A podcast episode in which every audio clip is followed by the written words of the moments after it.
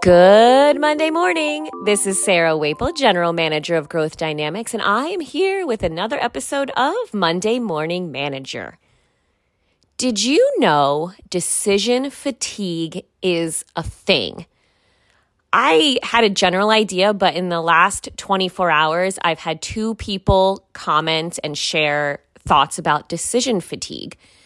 And decision fatigue is what happens when individuals have trouble making decisions or making good decisions because they're constantly making decisions and they just can't make those choices anymore. So sometimes they make bad decisions instead of the right or good decision.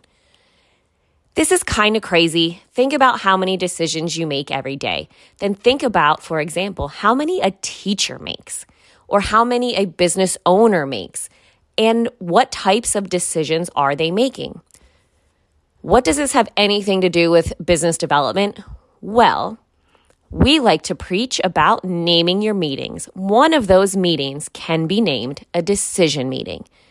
And in this case, we strongly suggest you communicate that with the person you need a decision from so that they can understand that that's their job too. Today's selling scenario is all about decision meetings. So without further ado, here we go. Symptoms. Joe teed up a nice little order at one of his smaller accounts. It wasn't a make or break type of deal, but it created some additional opportunities to expand the product mix and make a lesser account more profitable. In an effort to keep his sale on track, Joe emailed the customer to confirm his appointment for a week later and mentioned that he thought this should be a decision meeting on the product program he was offering. Within hours, Joe's appointment was confirmed, but to his dismay, the owner stated that his decision would be made on his timeline and not Joe's. After reading the reply, Joe felt conflicted. Should he drive an hour and a half to do nothing more than hear a think it over? Or should he cancel the appointment and tell the prospect to let him know when he was ready to decide? Diagnosis.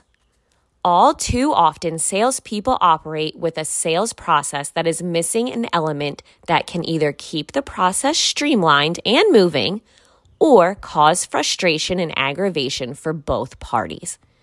Joe missed that mark and his prospect made it clear that Joe's request for a decision meeting was not shared by him. Joe worked his sales process, but failed to share the steps and the expectations with his prospect.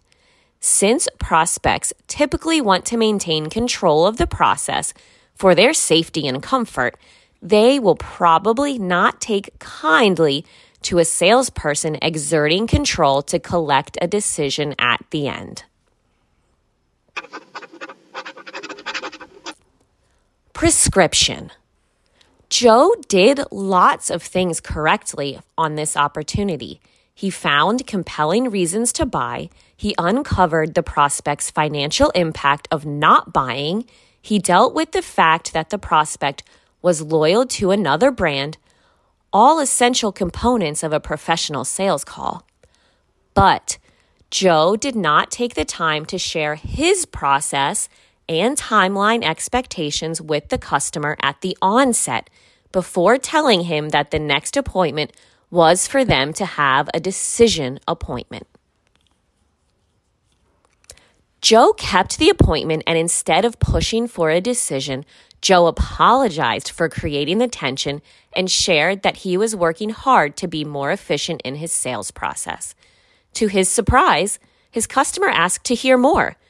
Joe told him that in an effort to be more valuable to his customers, he wanted to eliminate the extra time they were both spending talking about opportunities and not making profitable decisions. The customer actually admitted that he disliked the wasted time and interruptions by salespeople that just talked about stuff rather than getting down to business.